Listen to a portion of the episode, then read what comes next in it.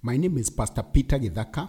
I serve in Higher Ground Praise Chapel.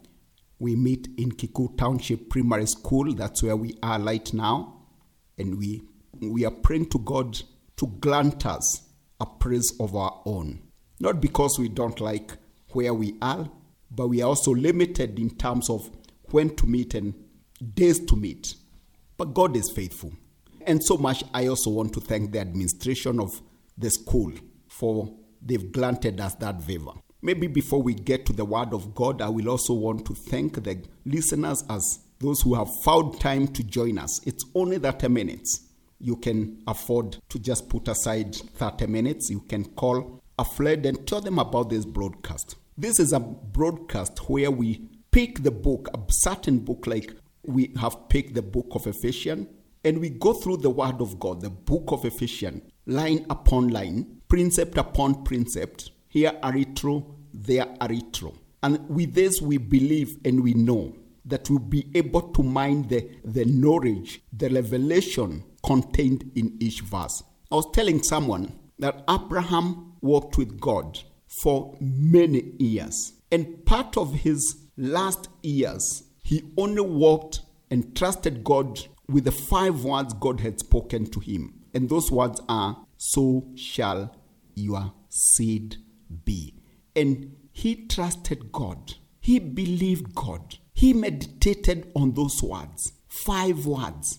And the Bible says that God counted him righteous. Me and you have got more than five words. We have the whole Bible, and we are always in a hurry to go through verse, chapter after chapter. I want us to challenge ourselves to have the patience to go through verse by verse, and it will leave us not the same. Thank you so much. Look for a pen, take your pen, take your Bible, take your book. Let's go to work. There you light the verses as we mention them so that you can also check them out. And any nugget, spiritual nugget that you pick from the Word of God, you just light it down. Thank you. Let's go to Ephesians chapter 4 and verse 11. This is what Ephesians chapter 4, verse 11 says. And he gave some apostles, and some prophets, and some evangelists, and some pastors and teachers. This verse is a continuation of the statement Paul made in verse 8. He went on to explain that the gifts Jesus gave to man were the apostles, the prophets, the evangelists, the pastors, and the teachers. God gifted individuals with these callings and then gave these people to the body of Christ as a gift. These are not the only gifts God gave to mankind. You find the other gifts in 1 Corinthians chapter 12 verse 8. There are two different ways people have interpreted this verse. There are those who think this is referring to some individuals receiving the gifts, and there are those who think this is referring to some churches who receive these ministry gifts. The first interpretation would describe the individual who were called to be apostles, prophets, evangelists, pastors, and teachers.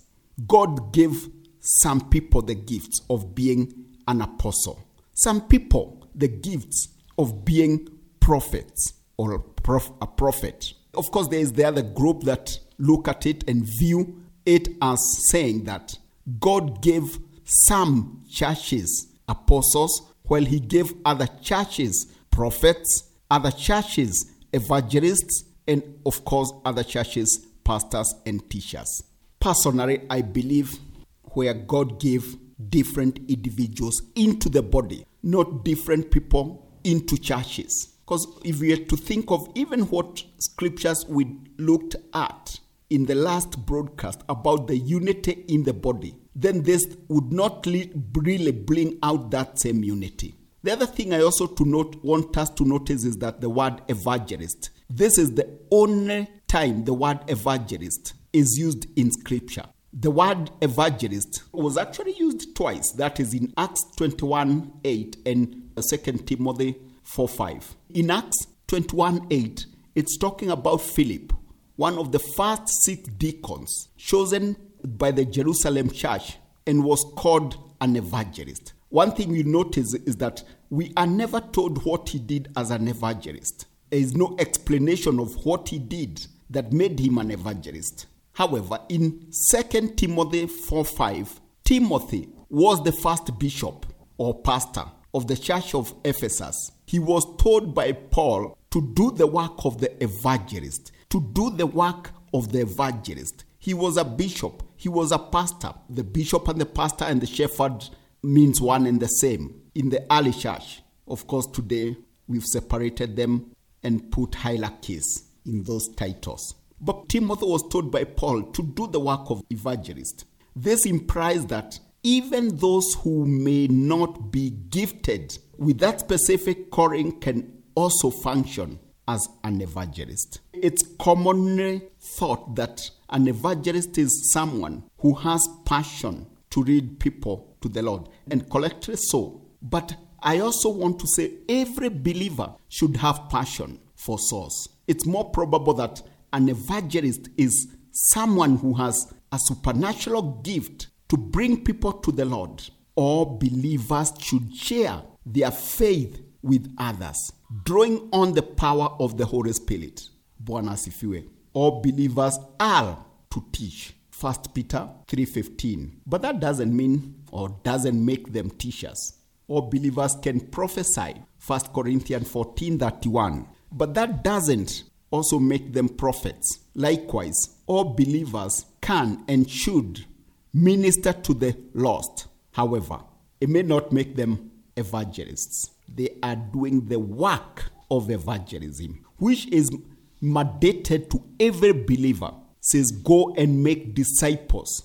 This is the only time the word pastor is also used in the New Testament. In the Old Testament, the word pastor was used once in Jeremiah 17 16, and the plural word pastors was also used seven times in Jeremiah chapter 2, verse 8, chapter 3, verse 15, chapter 10, verse 21, chapter 12, verse 10, Jeremiah chapter 22, verse 22, and of course, Jeremiah 23, verse 1 and 2.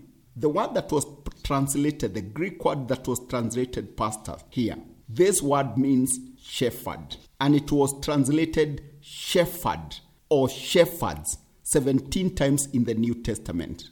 Each time Jeremiah used the word pastor or pastors, he used it in conjunction with sheep, reflecting the origin of the word.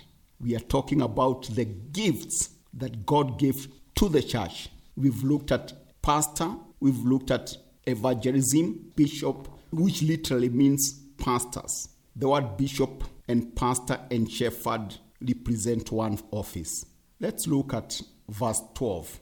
Verse 12 says, For the perfecting, that's why the gifts were given to the church. They were given for the perfecting of the saints, for the work of the ministry, for the edifying of the body of Christ. Paul is talking about these ministry gifts that were given. And he's saying these ministry gifts were given to the church, to the body, for the perfecting of the saints, for the work of the ministry. I want you to notice for the work of the ministry, for the edifying of the body of Christ. They are supposed to equip the saints, and then the saints are to do the work of the ministry. The Amplified Bible translates this verse as, let me read it, his intention was the perfecting and the full equipping of the saints. In bracket, it says, his consecrated people, close the bracket, that they should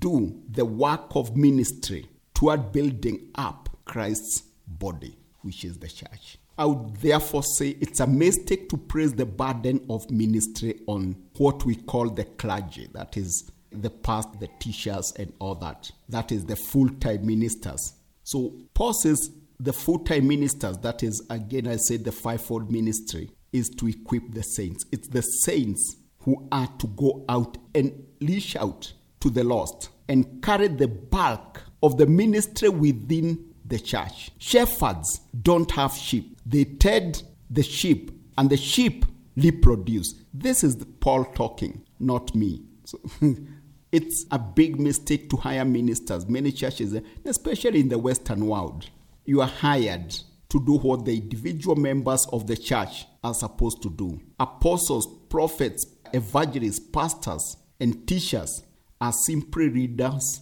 who equip an average saint or average saints so that they can be successful in the ministry God has given them. Bwana asifiwe. I want us to look at this word perfecting because we may leave it at that point and we think that these people are supposed to be perfect as perfect the way we know perfect. The Greek word that was translated perfecting here means fitting or preparing fully. It doesn't mean that you are perfect, you can't have any fault. It denotes the Lord give, gave the gifted ministers listed in Ephesians chapter 4, verse 11 to help fully prepare the saints so that they could do the work of the ministry. It doesn't mean they are perfect, but they are fitting or prepared fully. Because I know no one is perfect. We are all working towards that journey of being perfected.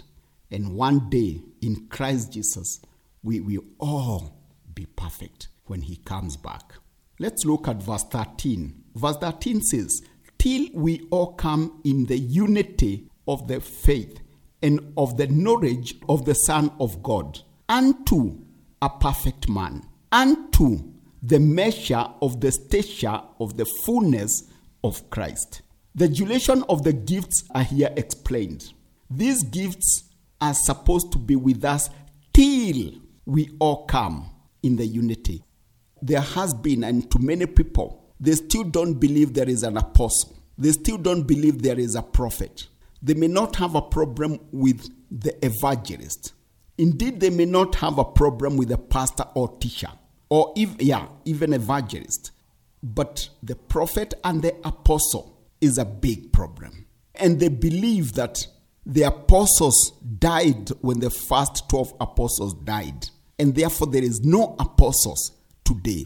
This one shows us that there are apostles. And the only way you can tell they are still there is because the duration they were given out to last is until we are all come in the unity of the faith, of the knowledge of the Son of God, unto a perfect man.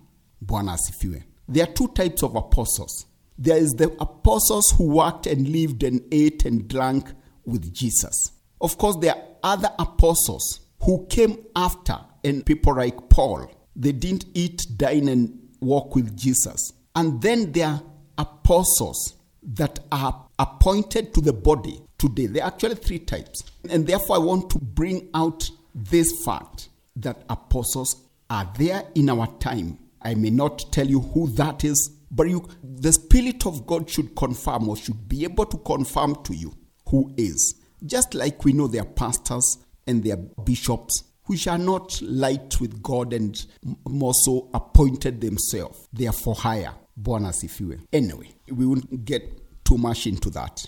But these gifts will also continue to function until we all come into the knowledge of the Son of God unto perfect man, unto a perfect knowledge that results in maturity. These gifts will continue until we come unto the measure of the stature of the fullness of Christ. That's Bible, not me. So if God says it, right now, you may look aloud and you think that can't happen. Look at the body of Jesus Christ. Immaturity is more than anything else. Division and squabbles and all that. And you look and this doesn't look like it's imminent. But if God says it, if He says it would happen, who am I to look at what I'm seeing? He's God. I'm not. The result of all this should be that we are no longer immature when you see the kind of division. We are tossed to and from by every teaching. You hear there is this teaching this side, you learn towards that. It is certain that this result hasn't happened. So, apostles, prophets, evangelists, pastors, and teachers must still be allowed today. It's amazing that Paul proclaimed that Christians should come to the full stature. of Christ. And I believe it. And again, I say it may not look like it's a possibility, but Jesus said it is. God said it is. The Holy Spirit believes it is. And therefore, I can say it is. Let's look at verse 14. Verse 14 says, That we henceforth be no more children, tossed to and from, and carried about with every wind of doctrine, by the slaying of men and cunning craftiness, whereby they lie in wait to deceive. This gives us again the reason why the gifts were given the pastors, prophets, teachers, evangelists, why they were given. It's to bring us to a level where we are mature and able to understand and know the truth. And no deception, liar will come and take us west or south or north. Again, that has not happened. Christians are still gullible, they are not stable, they are so immature. It's so common to see an immature Christian than one who is mature. God is faithful. God is faithful. I want us to look at verse 16. Verse 16 says, But speaking the truth in love may grow up unto him in all things, which is the head, even Christ. The question is, how is it that believers grow out of the immaturity that we see in our everyday life? How? The answer is they must speak the truth in love. Truth without love is like a club, no fimble. And love without truth is powerless. One reason for such immaturity is because ministers haven't been able, haven't been faithful to speak the truth in love as they should. The clergy, those are the ministers, they have to be politically correct. They go by the weed, you know, the way you put some saliva on the hair, on the finger, lays the finger to know which side the weed is going. So many ministers preach on the things people want to hear other than what people need to hear. The Bible says, You shall know the truth, and the truth shall make you free. That is John chapter 8, verse 32. Ministers have to come to a point where they are not men pleasers, they are God pleasers. It's only then and then that people will know the truth and know the truth, and the truth will convict them to live a godly life. They will mature as a result. They will not be tossed up and down, right and left, because they now know the truth. Bwana asifiwe. I think we'll stop there and hope to continue from the same point next broadcast. But before we close, I always don't like assuming that everyone I've been speaking to or who heard my voice through the radio is born again. And I always want to believe, even after hearing the word of God, there are those who have been convicted and hoping someone would lead them to the Lord. If you're that person, I want you to pray this prayer with me.